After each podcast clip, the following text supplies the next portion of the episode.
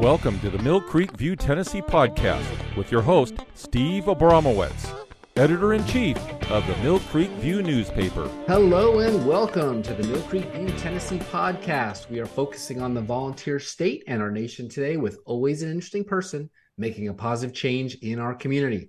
This time, special guest, former Mayor Rhea Little. But first, for more information about the Mill Creek View podcast, visit us anywhere you get your podcasts and socials at Mill Creek View Tennessee. While you're there, please subscribe. Welcome to our People in the News episode where I interview people who are making an impact and are lovers of truth. Today we are talking with Brentwood, Tennessee, former mayor, now commissioner, Rhea Little. Rhea E. Little III was first elected to the City Commission in 2009. He recently served as the city's mayor. Previously, Rhea has served on the Brentwood Cool Springs Chamber of Commerce Board of Directors and the Rotary Club of Brentwood Board of Directors. Rhea worked at Random House Publishing before taking over the family business, Rhea, Litter, Rhea Little Tire and Auto Repair, located in Brentwood. His family's Brentwood roots date back to the 1790s. That's right, 1790s. Rhea earned a bachelor's degree from Belmont University after graduating from Franklin High School, right here. Rhea and his wife, Marie, have two daughters who attended Williamson County schools. Rhea attends Fellowship Church in Brentwood. His community involvement includes Williamson County Convention and Visitors Bureau, Brentwood Environment Advisory Board, Planning Commission, Tree Board, Park Board, Rotary Club of Brentwood, Trustee of Rotary Foundation, Brentwood Cool Springs Chamber of Commerce, Williamson um, Incorporated, I guess, Committee to for NHL All Star Player Breakfast, and his term expires May of 2025. Commissioner, how are you today? I'm wonderful. And yourself? I'm doing great, and I'm so excited to have you on here. Uh, Brentwood is a wonderful place, and I'm excited to talk about how long you've been there and all the rest. So, and, and it's beautiful, sunny outside. Um, so you are active, as just read, in a very fast growing. Oh, there's your cat back there. My cat Lucy. She heard your voice. She's very social, so oh, she's okay. checking out who's talking besides me. well, all the Rumble viewers will get a treat there to see Lucy. All right. Well, uh, so Brentwood, for those that don't know, is a very fast-growing suburb of Nashville. Brentwood is amazing.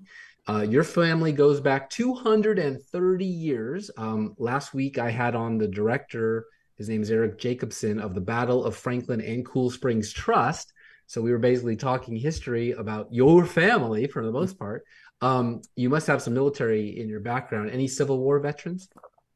Uh, yes, on, on both sides of the family and actually on both sides of the conflict. So truly, I think, an American experience where both both sides were generally represented by families. Right uh, here, sometimes from the same state, but um, part of my family's from Kentucky and part from Tennessee, and so the ones from Kentucky tended to fight on the Union side, and the ones from Tennessee tended to fight on the Confederate side. Wow. Any part of the uh, Battle of Franklin or Cool Springs? They didn't fight in the Battle of Franklin. Many of them were in the 20th Tennessee, but due to wounds or or sicknesses, which anybody that knows their Civil War history knows that many more soldiers were lost to pneumonia and flu than to actual bullets, even though many did die from, Bad but true, yeah. ammunition, and and a lot of times took them out. Okay. All right. Well, uh, taking advantage of a Revolutionary War and and Grant and a pastor who brought his congregation west, where there was more land. I believe that was your cousin Tommy Little served as chairman of the Williamson County Commission. Yes. Uh, yeah, and Russell Little serves as the chairman of the board of trustees of Williamson County Hospital. So the Littles are uh, steeped in Tennessee history and Franklin, and I guess you'd say Williamson County history. Any others? Uh, well, just way back, J.W. Little, who they're all related to, and I'm related to, uh, was a commissioner uh, in Franklin for years. Uh, that's a couple of generations back. Vance Little was the unofficial historian of Brentwood. Um, very, uh, very interesting uh, uh, cousin. He studied at Oxford University in England. He was a teacher. He was also an attorney and his avocation was genealogy and then history. And that's one reason the Littles know our heritage all the way back into Scotland. Oh. It, uh, is because of Vance's. Uh, he enjoyed going. You know, if nowadays genealogy is a little easier because of all the, the ancestry.coms or whatever. But used to you had to go to courthouses and look through big old dusty books, and you had to go literally to cemeteries and look at the grave markers to see who was related to who and and when. And he he did all that, even going back into England and Scotland. So. Okay, well, that's fantastic. Uh, any other notable family members or books written about any of your kin here uh, that we know locally? Not really. um, typically, even for generations, um, our family always been like local community servants, like commissioners, aldermans. In the past, they might have been a judge or or or, or constable or keeper of the peace. An interesting story. Gershom Hunt, my ancestor that came to Brentwood on the Revolutionary War land grant, it was his father Jonathan that actually fought in the Revolutionary War and more in the Southern Theater, uh, Cowpens, Kings Mountain, those areas. He, they were from North Carolina at that time. But Jonathan had the unique uh, uh, opportunity to uh, greet George Washington. We often think of presidents now going on publicity tours. A lot of people didn't know they've done that for a couple of centuries. George Washington used to ride in a carriage or a stagecoach until he would get to about a quarter mile out of town, and then he would get on his beautiful white war horse and ride into town and be greeted. now they do it on bicycles to, to no, they don't a hard time for. What about um, uh, Andrew Jackson? Anybody uh, on the Battle of 1812, War of 1812? Not that I'm aware of. There okay. is a possibility, but not that I'm aware of. You know, that was a great Tennessee volunteer. In fact, that's probably actually the war that started the, the Tennessee volunteer reputation.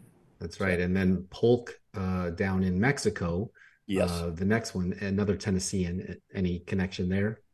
No, and I think most of the ones that were with Polk were professional military. Our family has served through the centuries, but they tend to be more of the, say, the typical American, I guess you'd say, militiaman or minute man that mm-hmm. serves during the conflict, but then goes back to the farm or the business or whatever once the conflict's over. So great. So I had here Vance T. Little, who you mentioned, wrote several books on Brentwood and served as the historian in the city and at Brentwood United Methodist Church. Many of Vance Little's works and memorabilia can be found in the John P. Holt Library in the mm-hmm. Brentwood Room that is dedicated in his name. Brentwood Historic Commission was founded based on Vance Little's work and he is still referenced frequently when discussing the history of the city. Yes, yes. Do you think that the uh, little name helped you uh, in the uh, kind of the scrum that you were all in to win your first mayor um, seat?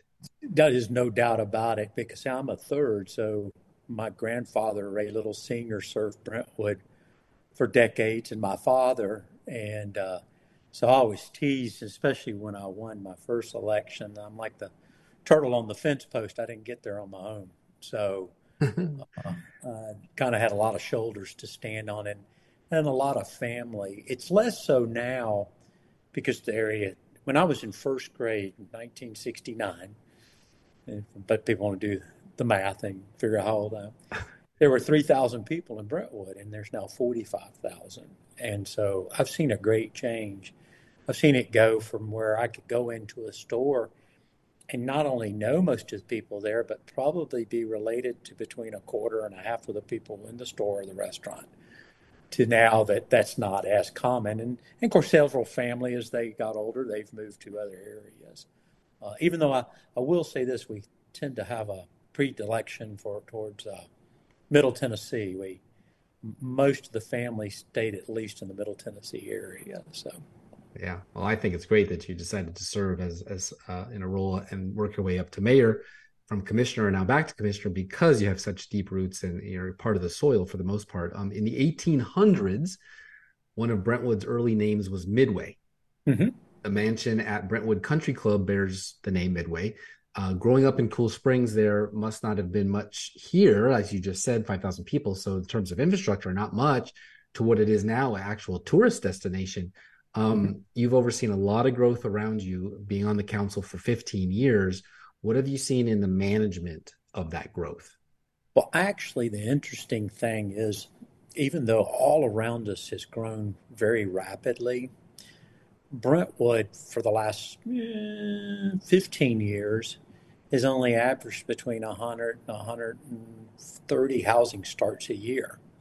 Now, after the, of course, some of that was 2009, 2010, 2011. There were like 30 housing permits, if you can remember the bad economy then. Um, we did get back up to around 200 housing permits, maybe 2014, 2015. But since then, have averaged only about 100, 125. So I think Brentwood has done a great job managing. Probably the fastest growth in Brentwood happened from 2000 to about 2007 where a lot of those years there were between four and 650 housing starts a year. Mm. Um, a lot of our uh, traffic also is not Brentwood citizens. Going back to your Midway, Midway was named for a reason. And Brentwood's still midway between Franklin, Columbia, Nashville, Spring Hill, and all their growth.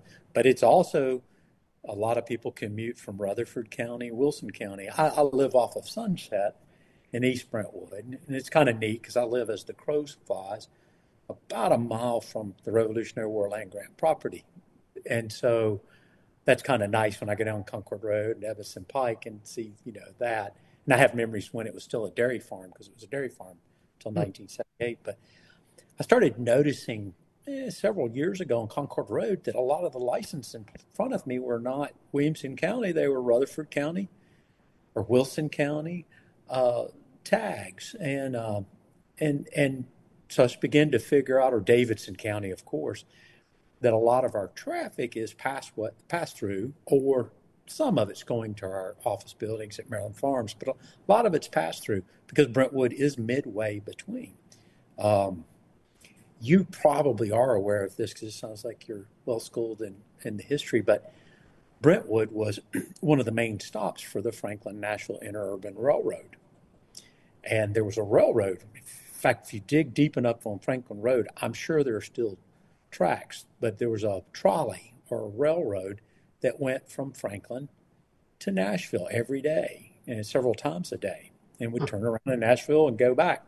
And two of my uncles actually would walk from Edmondson Pike and Concord Road to Franklin Road and catch the interurban and go to Robertson Academy.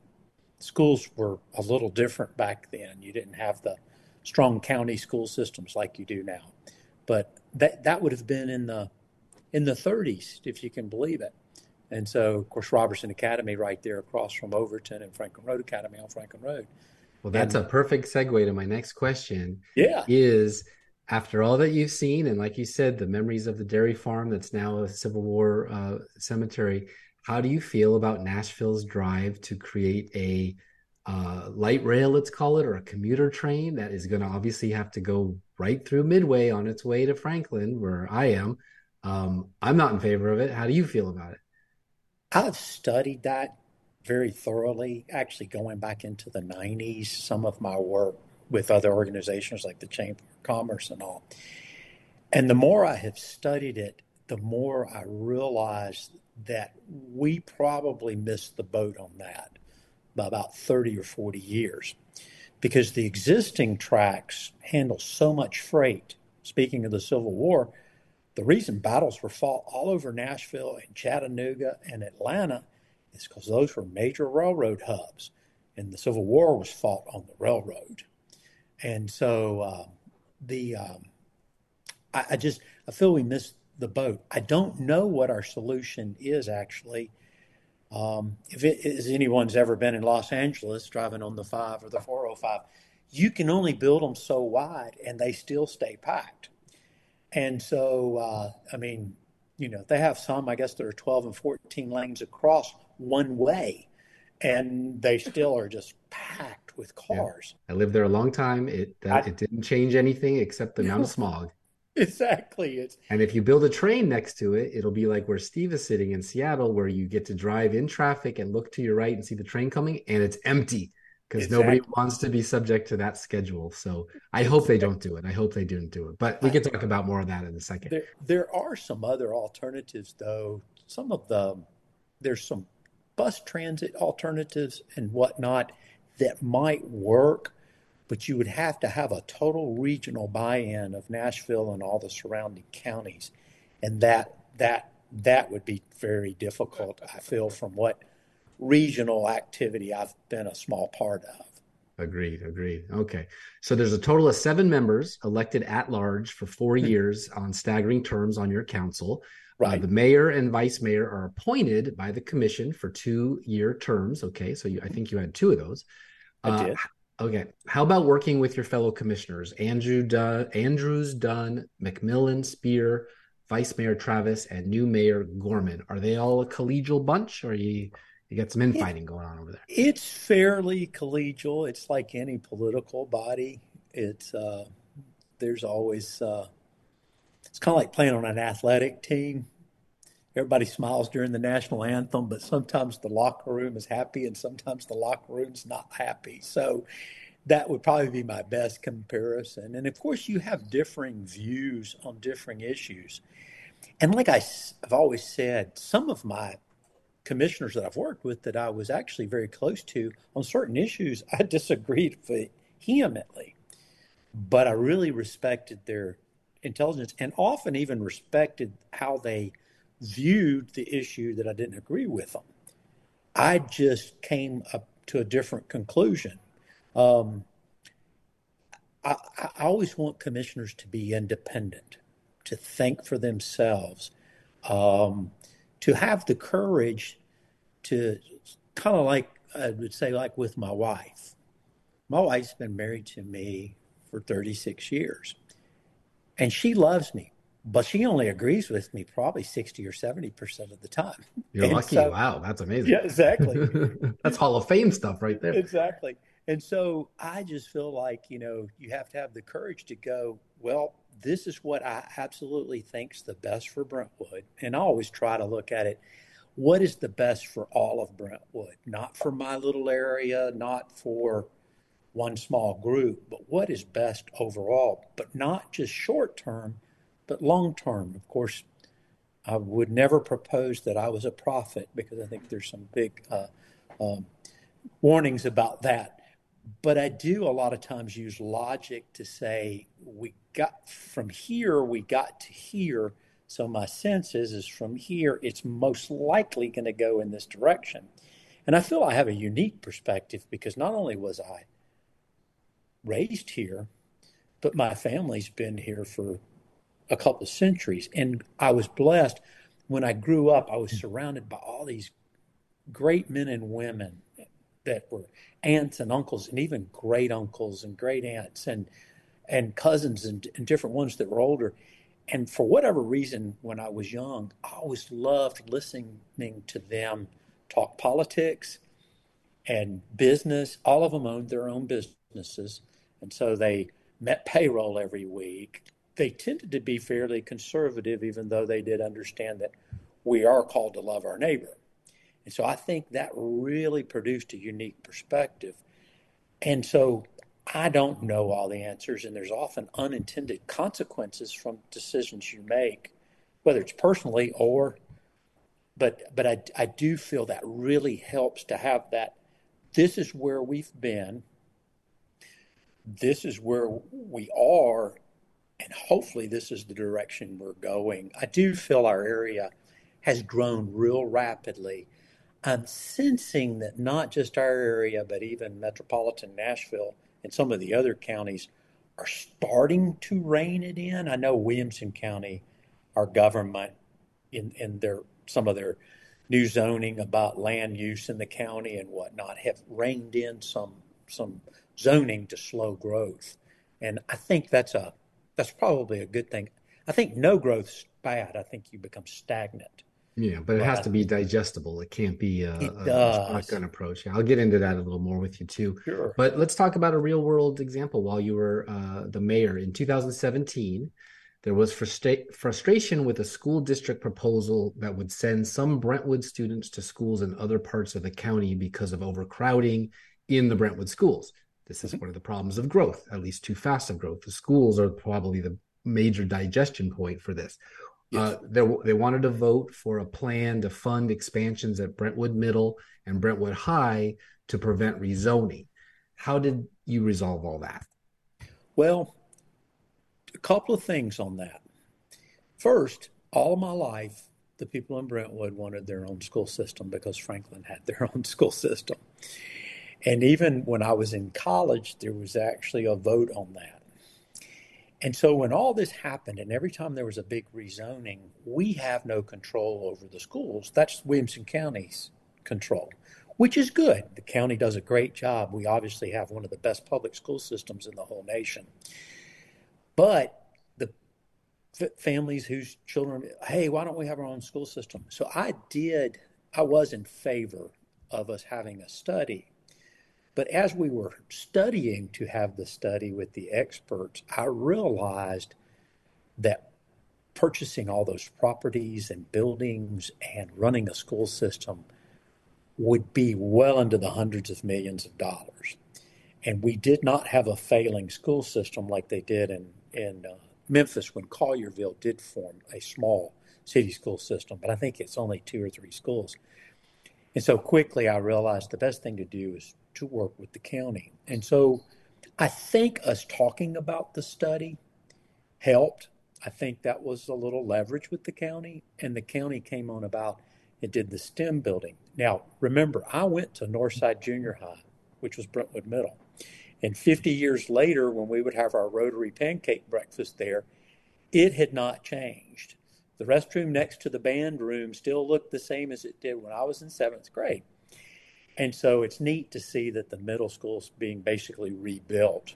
But I, I think the county, and I think uh, Dr. Golden, our superintendent, who was not the, he was assistant superintendent then, but was not the superintendent then, has done a good job of, of trying to make sure that Brentwood and Brentwood students, because Brentwood and Ravenwood high schools every year rank in the top 100 of schools in the nation of of, yeah. of secondary schools, which is incredible. I was gonna I was gonna go through the numbers of the results. Brentwood High School placed in the top 30% of all schools in Tennessee for overall test scores. Math proficiency is bottom 50%, and reading proficiency is top 1%, which is great for the 2020-21 school year. The percentage of students achieving proficiency in math is 15 to 19%, which is lower than the Tennessee state average of 28% for the 2021 school year. This, of course, is public schools. What are your opinions on what Brentwood does right and wrong with public education? Um, I feel like it, it, it for public education, education, it does a great job. Uh, one, we have two great principals, Dr. Keidel and, and Dr. Vaden, um, that that administer the schools well and are very experienced and have been at the schools a long time. Uh, James Parker, who was the principal, the beginning principal at Brentwood High, who the stadium's named after, was actually one of my principals at Franklin High School. Hmm. Lifelong educator, lifelong. He was on our park board and chairman of our park board in Brentwood for years. The point I'm making is that and the parents, there's great involvement, there's great parental involvement. Uh, the children are um, encouraged to to you know to excel and, and to succeed. And I feel like in a lot of our public school systems that may have been lost. Um, some of the experiments they've done in certain urban areas on public schools, I think, really hurt parental involvement. And I, I, I just I know that parental involvement makes a huge difference. So that, with all the tools the county gives, and the and the county budget is much better now. For years, there there were some real issues there, but I think the tax structures have gotten better on funding schools. But when I went to, you know, Franklin High School, we had an outstanding school, and we could always tell when we would do the statewide like history or math competitions against even boarding schools around the state. We would always score usually in the top ten in the state in those different uh, you know, academic contest. Uh, I don't know if people are familiar with that, but you actually, back then you would go to a college and they would literally, you would give a test. It would be like playing a sport, except you would take a test on history or math or whatever, and they would just literally score, or a forensics competition where you would do speech or debate. And yeah. even Williamson County is getting a reputation around the world, around the country, as being one of the best in the yes. in the country. Another thing that makes Brentwood a slice of heaven is uh, 0.68 is the number for violent crimes per thousand residents versus the median for Tennessee 6.75, a thousand times worse you have a one in 1,467 chance of being a victim in Brentwood versus one in 148 in the whole state of Tennessee. So very, very safe place. But uh, let's see, well, not but, but the new 56,000 square foot public safety building for the Brentwood Police Department officially opened in April 2021, a 2,200 square foot municipal courtroom at $29 million. It is the city's largest capital project in the city's history, which you got to oversee that. Um, mm-hmm. A week ago, just you know, so that's the good news. The bad news: a week ago, a 17-year-old who was shot Friday night, last Friday in Brentwood, and died from his gunshot injuries. Police announced Saturday. One man was injured after a robbery turned into a gunfight. A 17-year-old. Uh, that is a very rare instance in Brentwood, isn't it? It is. It's always there's always been there's always been evil, I guess would be a good if you want to go back to history, basically where the where the Concord General Store is Market, um, the the one at the corner of, of Wilson Pike and Concord Road, that was a blacksmith shop. And one of the famous things my cousin Vance mentioned, I think it was in the 1840s or 1850s, there was a murder there. So he wrote a book called Murder on Wilson Pike. And uh, and so you've always had that. Even when I was young, there would be an incident every 10 or 12 years but it is rare in Brentwood. Um, a lot of times our crime does not come from our citizens, even though it can. It's often people from the outside, people who live in areas surrounding Brentwood that will come into Brentwood. Our police, if you interview which would be a wonderful interview if you've never interviewed him. Our chief of police, Richard Hickey. I was just, I was going to segue right to that. Tell us about your relationship with Richard Hickey and how he yeah. does it different, and maybe how Memphis and Nashville could learn from him and the Brentwood way to help reduce their crime problem. How did how we're, was working with him? Yeah, we're very selective, so sometimes we'll be short staffed until we find the right people. We look for shepherd warriors. We look for those who shepherd and protect first, but are fierce warriors if if the need arises. As a commissioner, I've always tried to equip them with the the latest and the greatest, whatever is the best for policing. Uh, they're very professional. Uh, many things that have happened around the nation are things that our police force has not done for years or never did. We are one of the few internationally accredited police forces in Tennessee, and really there's very few actually in the nation when you consider the number of police and sheriff's departments there are. So that excellence makes a difference. Uh, they can't be everywhere at once. There's there's no way you can prevent everything. But I will say this: they tend to be very proactive. They they try to get into situations and and stop something before it happens. We also bird dog, and if you want to know what that means, if a crime's committed, those detectives may not go home for 72, 96, 120 hours. Wow. And they'll stay on the case because generally most cases are solved within the first 72 hours.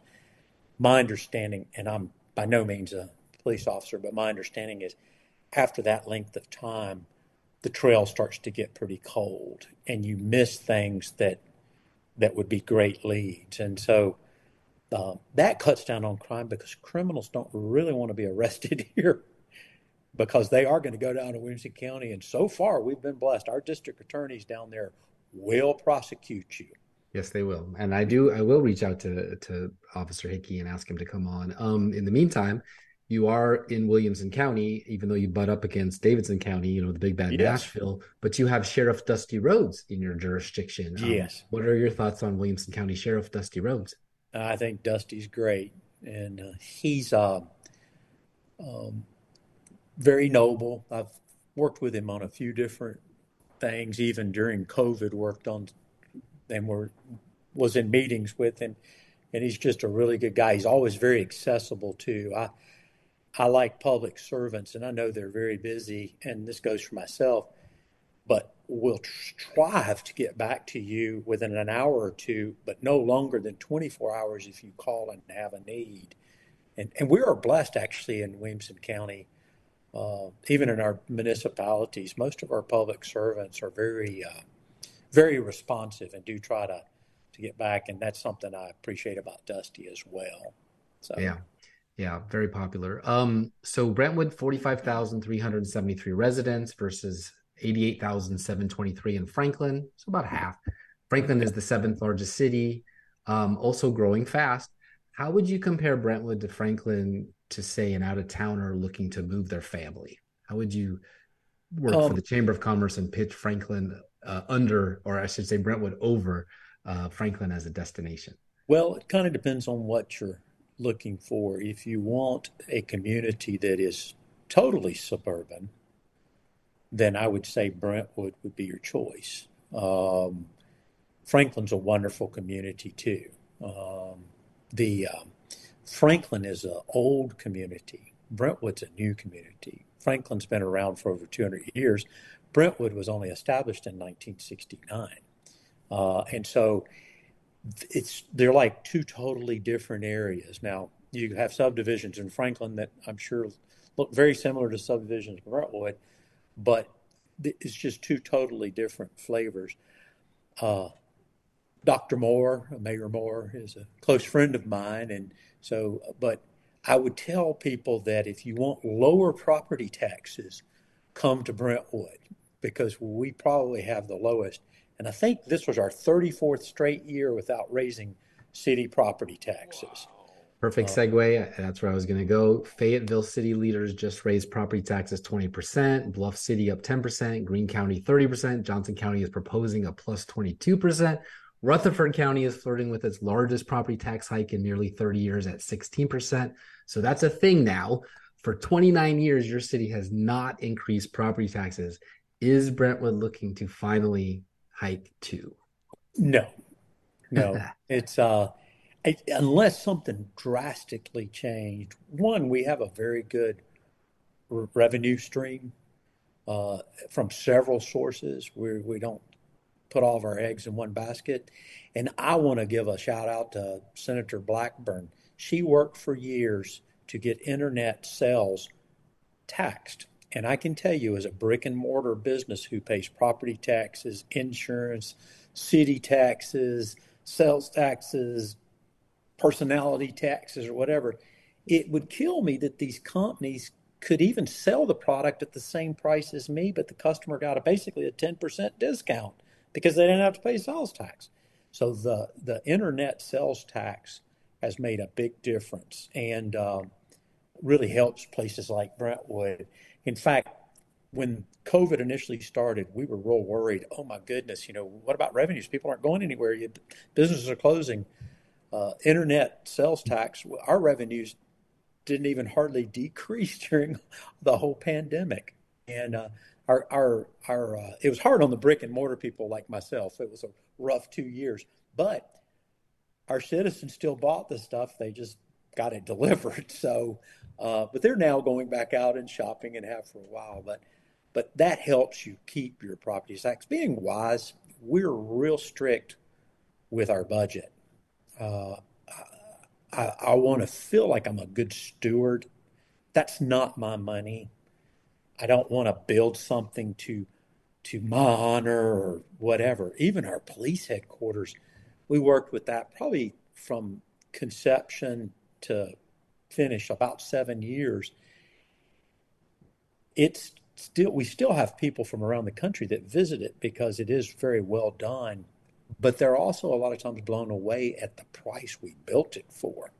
$29 million is a lot. I think one of the bond issues was $20 million, which was by far a record in Brentwood. And I can tell you when I signed that bond, that was nerve wracking. It just, I was like, man, that's a lot of money. And I know the federal government throws billions of dollars uh, out like you know Vegas weekend, but the uh, but that twenty million dollars, but that we take it real serious. That that was that meant a lot to me because I knew that was a lot of money, and, and I want to be a good steward of, of our, our taxpayers' dollars. I will share with you real real quick. Property tax probably hurts residents on fixed income worse than any other tax. And we have a lot of people who I went to school with their children, but still live here and are actively involved in our community, but they're on a fixed income and have been for several years. So when inflation hits like it has the last couple of years, that puts a dent. But if you're raising their property tax, that's you know that's something they may have owned that house for the last 20 years, you know, had it paid off since they were 60, but they're 81 now. They're still on that fixed income. You double their property tax or raise it 30%. They're sometimes deciding between necessities and that, but they want to live in their community where they've lived for years. And so mm-hmm. It between, always between that inflation and Tennessee care not necessarily yeah. covering a lot of it, seniors, that is yes. a problem. And I hate seeing seniors yeah. bounced out of their house because of rules and regulations like taxes versus they just want to downsize or yes, move somewhere else. Go to an apartment where it's small, but yeah, but yeah by choice, not by necessity. Yes, that's Especially, what America, and coming from you who's been there 230 years you know those are yeah. roots. You want to be there until you die maybe the kids even want to grow or the grandkids want to go there. Now you are a very devout christian man. I i heard you personally give an opening prayer at brentwood academy at christmas time. Very moving very touching very very beautiful. Um eh, eh, you could tell. Okay.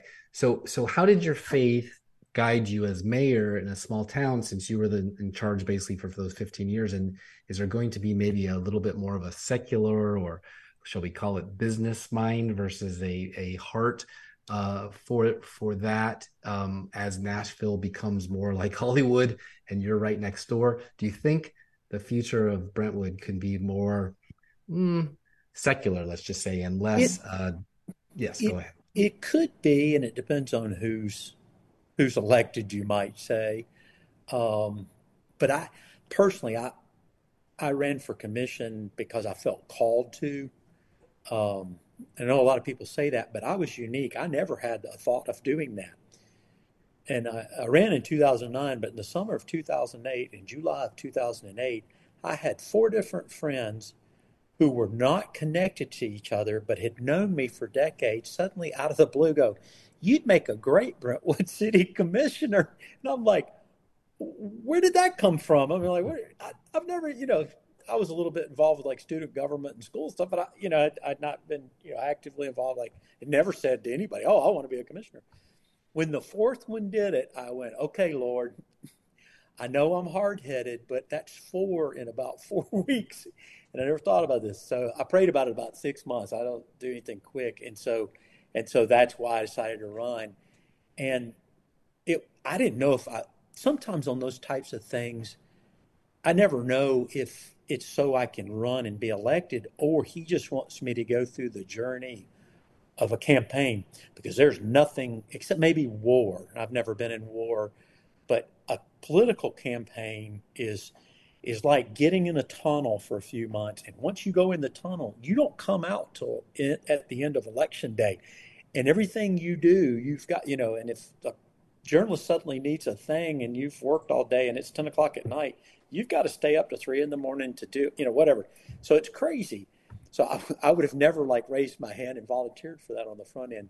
After doing it and being up there for four years, you start to see a difference you're making and then that that brings a lot of satisfaction. And sometimes nobody else knows the difference. And sometimes you couldn't it's like the sausage making analogy you couldn't even explain to them what you did because it wouldn't make any sense. But you know you made a difference whether it's even making an intersection safer.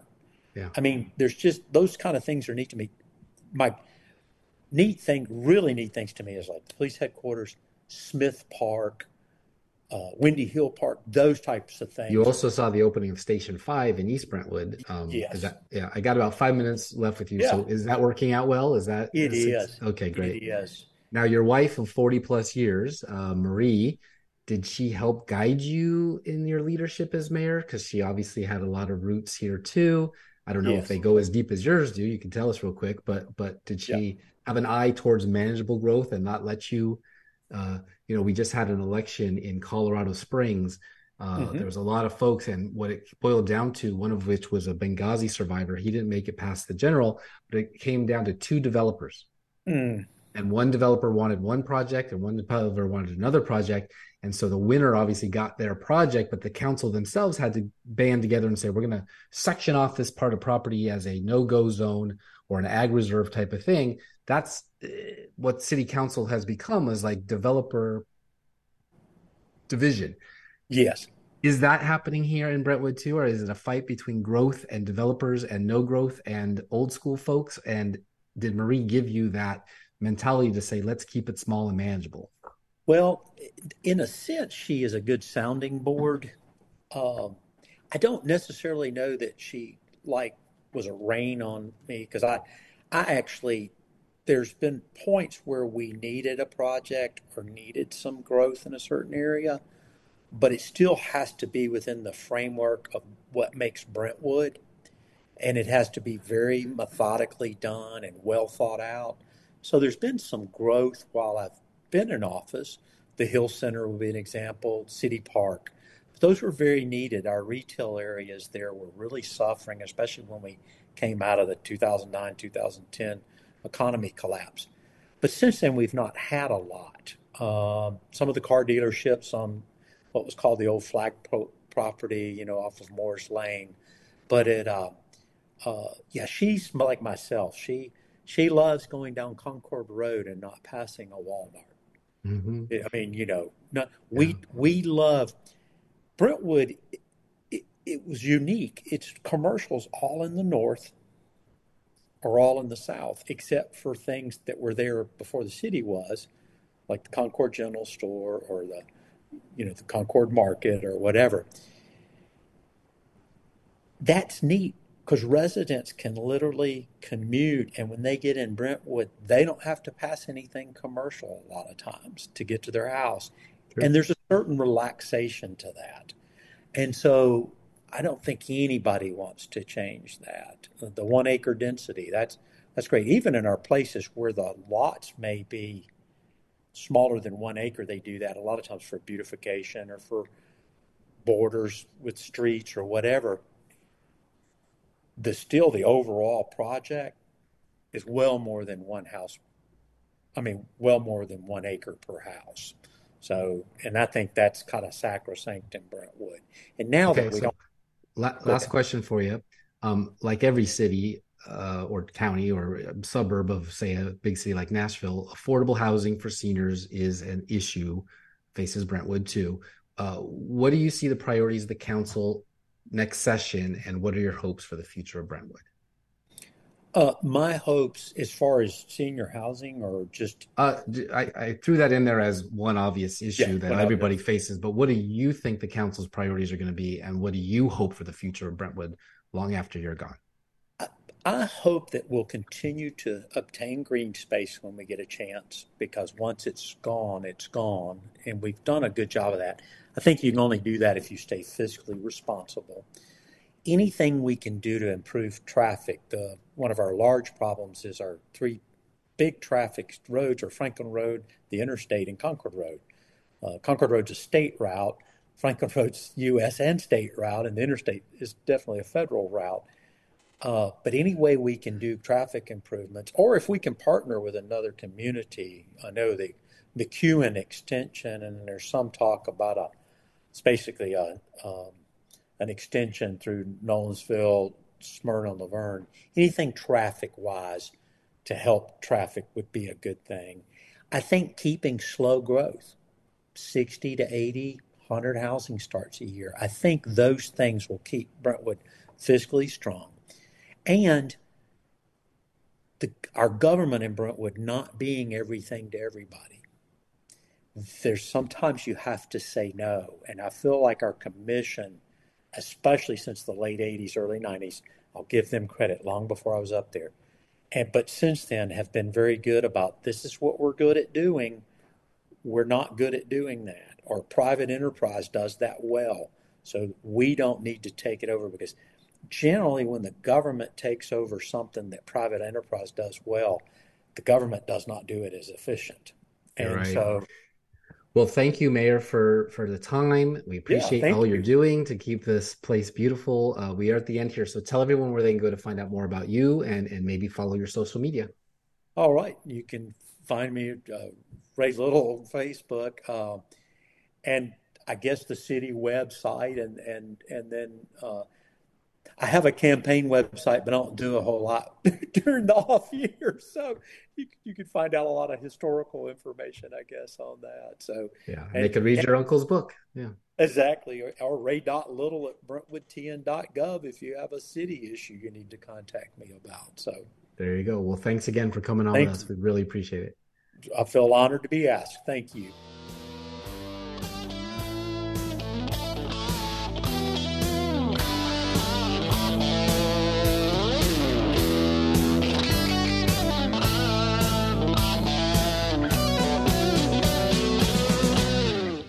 Choosing the right mortgage for your home financing depends on so many factors. Working with a mortgage lender that offers a broad selection of mortgage programs is key.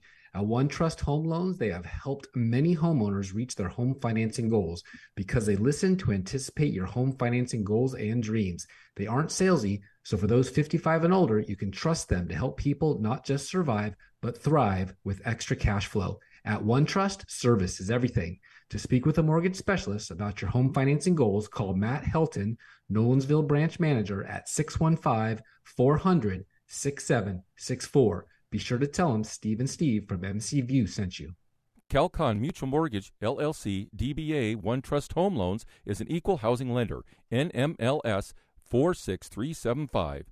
All products are not available in all states. All options are not available on all programs. All programs are subject to borrower and property qualifications. Rates, terms, and conditions are subject to change without notice. For more information on reverse mortgages, visit onetrusthomeloans.com slash reverse dash mortgage disclosures. I don't understand.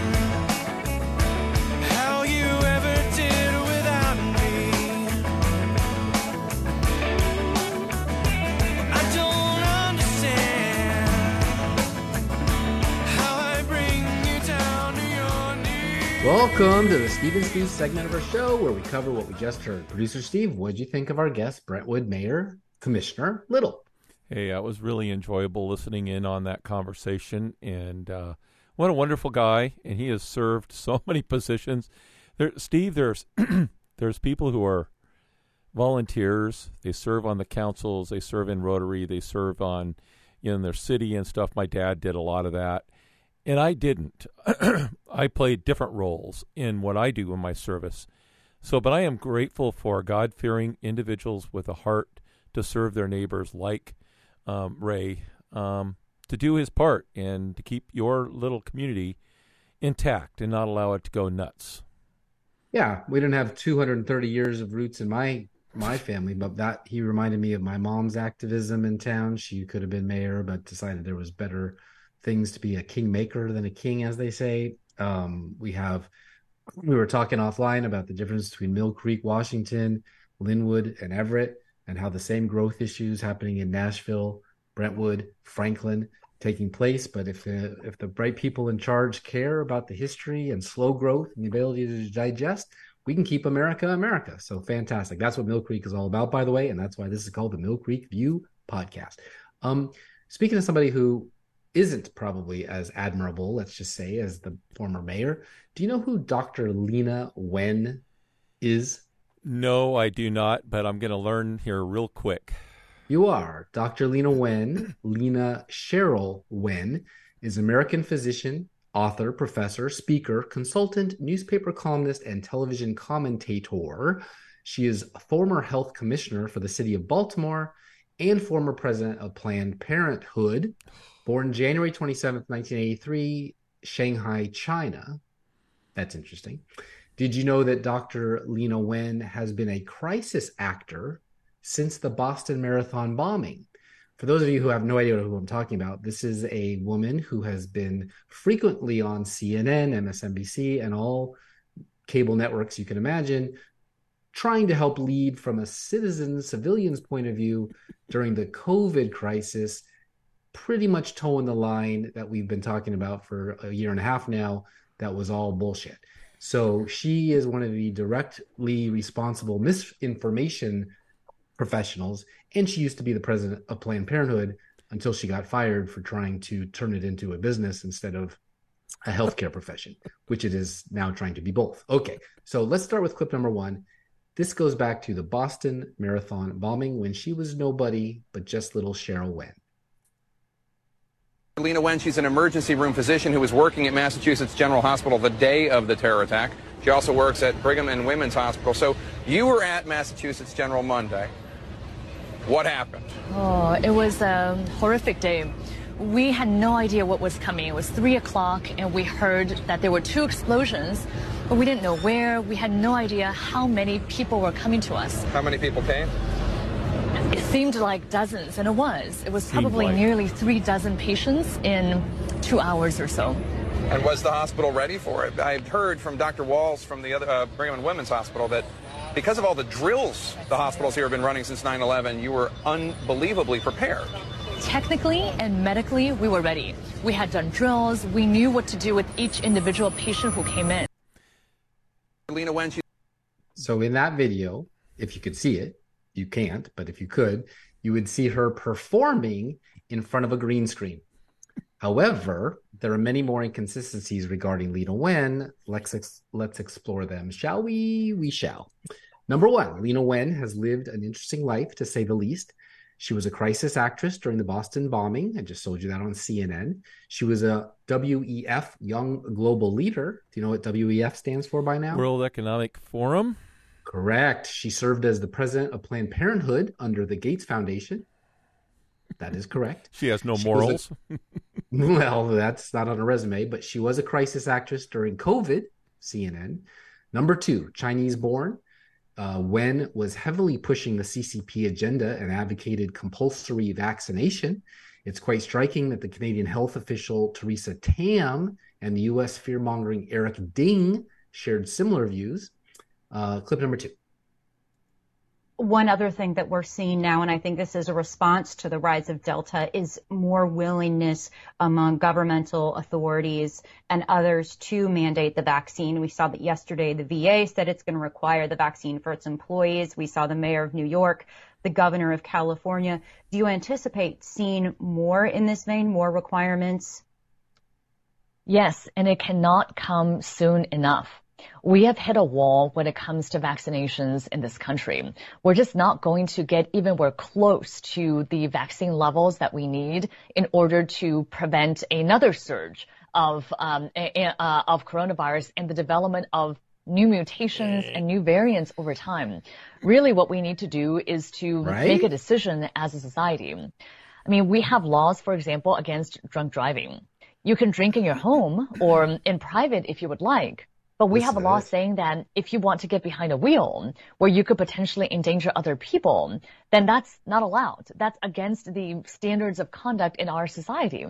I think at some point we need to make a similar decision about the vaccine.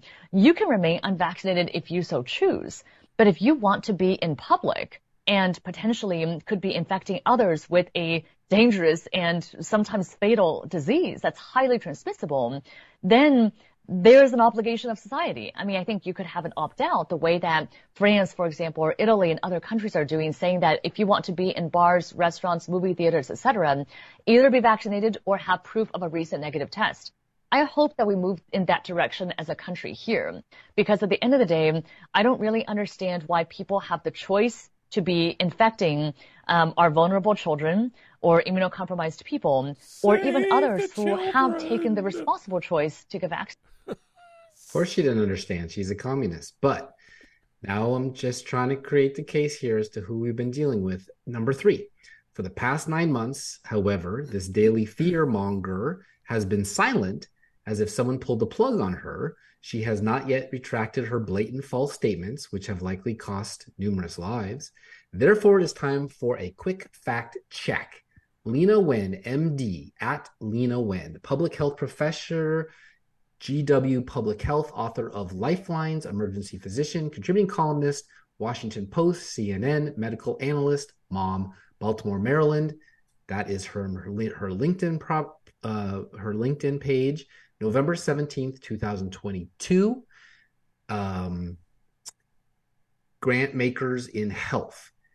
Number four, in July 2021, Wen claimed that it would be much safer for vaccinated people to be around others who received the gene therapy. She also asserted that vaccinating everyone would stop the pandemic. And she has been proven wrong on both counts. Here's her quote from her on Twitter. Exactly. No, sorry. Here's the response. Vaccinated people do not transmit the virus as the same rate as unvaccinated people. And if you fail to include that context, you're doing it wrong. Ben Wakana, July 30th, 2021. Leana Wen responded. Exactly. We need to make it clear that vaccination reduces your chance of getting infected with COVID 19 and thus of transmitting it. Vaccinated people around other vaccinated people is much safer than around those unvaccinated. The key to stopping the pandemic, vaccination. Exclamation point. Number five. In September 2021, Wen demanded that the unvaccinated should not be allowed to leave their homes. Mm-hmm. This statement lacks support from available data. To this day, it appears that you can take China born Leana Wen out of communism, but you can't take communism out of Leana Wen. Coronavirus, CNN's Leana Wen, the unvaccinated should not be allowed to leave their homes. Quote, you have the option to not get vaccinated if you want, said the doctor, but then you can't go out in public. September 10th, 2021. Number six, in March 2021, Wen was not worried about increasing cases, but about losing control, i.e., vax passports. Her statement that vaccination is a ticket to pre pandemic life while concurrently saying that vaccinated people should still avoid travel was highly contradictory. Number seven, in July 2021, Wen said that we can't trust the unvaccinated. During the author- authoritarian regimes of the 20th century, such as those under Mao in China, societal mistrust was cultivated as a tool to marginalize certain groups, leading to disastrous consequences. Let's hear clip number three that when vaccinated and unvaccinated people are mixing, unless there is proof of vaccination, everybody should still be wearing masks. And so I actually support what the CDC is now doing, which is going back to this indoor mask requirement, because frankly, we know that we can't trust the unvaccinated, that they have been walking around without masks. And in fact, that's what led to the surge that we're seeing. That when Number eight, in April 2021, Wen labeled people who choose not to vaccinate themselves or their children as anti science. Eh. This sniffle never posed any risk to children or adolescents. Yet, she pushed for getting children vaccinated despite the long term effects being unknown. Clip number four, please. Hmm. A week here in Greene County reveals a more nuanced, layered hesitancy than surveys suggest. People say that politics isn't the leading driver of their vaccine attitudes. The most common reason for their apprehension is fear fear that the vaccine was developed in haste, that long term side effects are unknown. Their decisions are also entangled in a web of views about bodily autonomy, science and authority, plus a powerful regional, somewhat romanticized self image. We don't like outsiders messing in our business. How do we reach that mindset? Yeah, it's a really good question. I think actually there are three buckets of people who have not yet had the vaccine, and we have to regard these three groups very differently. There's a group that's truly anti vax, they're anti science, they may not be vaccinating their children. I actually don't think that that's the group that we should be targeting. A week. There you go. There she is. Number is. nine. This is all in one year, by the way. Number nine. In September 2021, Wen admitted that vaccine passports for travel aren't about safety, but serve to coerce people into getting the shot. This makes my dog very unhappy if you can hear that. She proposed a Chinese like social credit system enforced by the FedGov and said that traveling isn't a constitutional right. Eh, incorrect. It is. They don't teach you that in communist China. Clip number five I absolutely think we should have that requirement. I think it was a major oversight on the part of the Biden administration to not issue this yesterday. And we have to talk about the reason. The reason isn't so much that we need to keep our, um, our train travel and plane travel even safer. They are pretty safe, although I definitely think that having a vaccine requirement would make it even safer and probably encourage many people who are vaccinated or who have young kids and want to protect them. Um, maybe it'll help to encourage those people to start traveling again. But there's an even bigger reason too, which is I think we really need to make it clear that there are privileges associated with being an American. That if you wish to have these privileges, you need to get vaccinated. Travel and having the right to travel interstate, it's not a constitutional right as far as I'm as far as I know to yes, um, to to uh, to board a plane. And so saying that if you want to stay unvaccinated, that's your choice. But if you want to travel, you better go get that vaccine. Steve, she works for CNN. CNN pumps out the uh, Pfizer commercials, the Moderna commercials, the Johnson & Johnson commercials. They are all working for big corporations, and and they hate us. Yeah, and good old Zoomin Toobin is in that one. Oh, the guy they... that couldn't control himself on a Zoom call with all ladies. Wonder what he was doing while she was. I don't. I want to know where she learned her English because she really sounds like she's a recording. But number ten, we'll move along. Dr. Leana Wen is a deeply dubious figure who constantly contradicts herself and tried to impose authoritarian values on the free American society. I wouldn't be surprised if she were still on the payroll of authoritarian states or eugenics NGOs. Here's a Twitter tweet of hers from July 7th, 2019. No one should tell you what to do with your body. Planned Parenthood is fighting against these bans on abortion care with everything we have because everyone has the right to make decisions about their own bodies. Hmm. September 9th, 2021, what I wished the new Biden COVID 19 strategy would contain vaccine requirements for interstate travel, mandates for schools, as we do for other immunizations, and a national proof of vaccination system. Cajoling isn't working. It's time for drastic action. Hmm the right decision to have an abortion, which kills a human life. No choice on whether you want to put an experimental mRNA vaccine into your arm. Okay, whatever. Number 11. It's also revealing that Dr. Leana Wen wanted to lock up the unvaccinated two years ago, only to backpedal one year later when she acted as if she had always been against strict measures. Unlike President of the United States, we won't forget the damage she has caused. CNN Leana Wen, the unvaccinated should not be allowed to leave their homes. Remember that one? Here's a tweet, August 15th, 2022. Uh, almost a, actually nine, 11 months later. Everyone should choose the level of precaution appropriate to their family situation without judgment. I am concerned about those who advocate for broad restrictions for all publicly. Don't live those values in their personal lives. That hurts trust in public health. I think we were told by somebody that survived communism that it wasn't that hard to live the lie it was just hard to talk about it as a lie. That sounds very familiar to me. Now, you know, I hope that uh, was interesting to you. If she's not a China spy, she's certainly not a humanitarian or a philanthropist that only cares about people's comfort and first do no harm, right? There ought to be laws against what she did on TV, but uh, apparently there are not. And finally, former White House coronavirus task force advisor Deborah Birx if you've been listening to the show for a while, you got to remember that name. Named CEO of pharmaceutical company, has been active in private sector since leaving government positions. Let's check in on the famous Dr. Birx, the scarf. The former White House coronavirus task force coordinator under former President Donald Trump has been named as the CEO of a pharmaceutical company. In a July 11th press release, Armata Pharmaceuticals announced that Birx, 67, would be the new chief executive officer of the biotechnology company. Robin C. Kramer, chair of Armata's board of directors, said, On behalf of the Armata board and leadership, I would like to welcome Dr. Birx to the team as we continue to work to introduce novel phage therapeutics to combat serious bacterial infection. Oh, Deborah's expertise in immunology and infectious diseases, together with her proven leadership skills, will serve us well. I look forward to her contributions as CEO and a member of our board.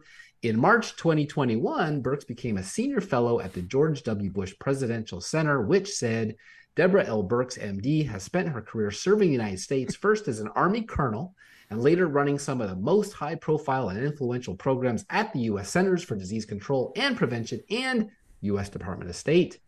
Mm, DARPA, right? In March 2021, Birx joined the board of directors at Innoviva, a self described diversified holding company with a portfolio of royalties that include respiratory assets partnered with Glaxo Group Limited, as well as a growing portfolio of innovative healthcare investments and assets in areas of significant unmet medical needs. Also, in March of 2021, Birx became a medical and science advisor at ActivePure, a technology company with a self described commitment to creating the purest indoor space possible.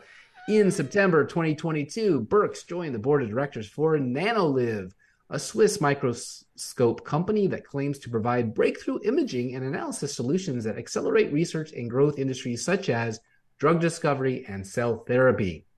In October 2022, Birx was named a member of the Federal Advisory Board for Palantir, a software company specializing in data analytics and data integration.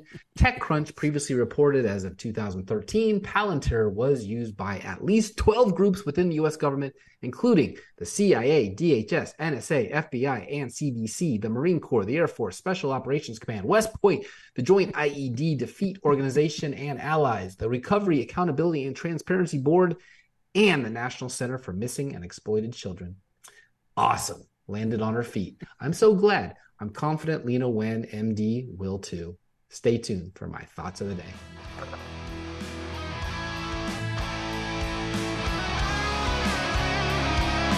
With Columbia, Tennessee based EnergizedHealth.com, you lose fat fast, simply and naturally without restrictive exercise or cardboard, dry, tasteless food.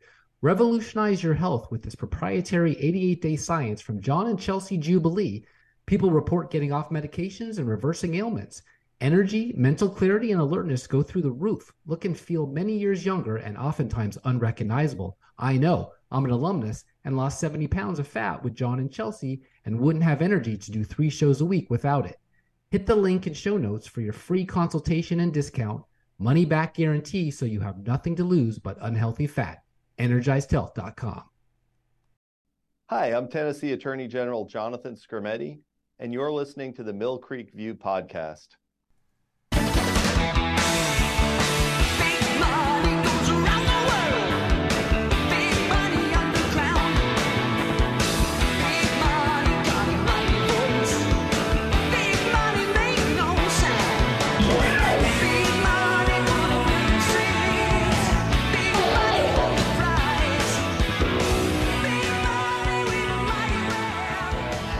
All right. Hopefully that didn't blow your windows out of your uh, drive home there, but uh, good. It's a good point. Welcome to my quotes for the day. But before I share it, I want to remind everyone to subscribe to Mill Creek View Podcast.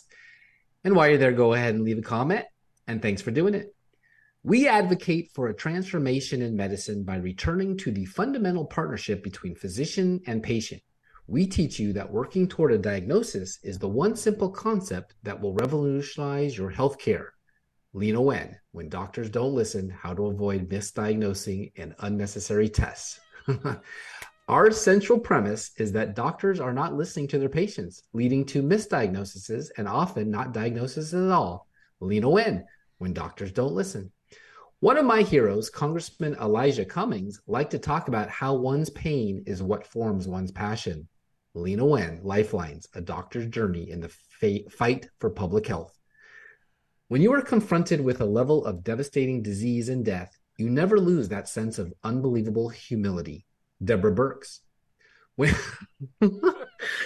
when you're trained in medicine and it's the 80s and you've got all this high tech stuff and this ability to diagnose everything, when you not only couldn't make a diagnosis, you didn't know what the problem was and you didn't know how to treat it, it was devastating. Deborah Birx. I am become death the Destroyer of Worlds, Robert Oppenheimer. Enjoy the movie. That's it for this episode. Really hoped you liked it. Thank you, Rhea Little, for keeping Brentwood America. Until next time, this is your host, Steve Abramowitz, editor in chief, mcview.us. Peace in our time.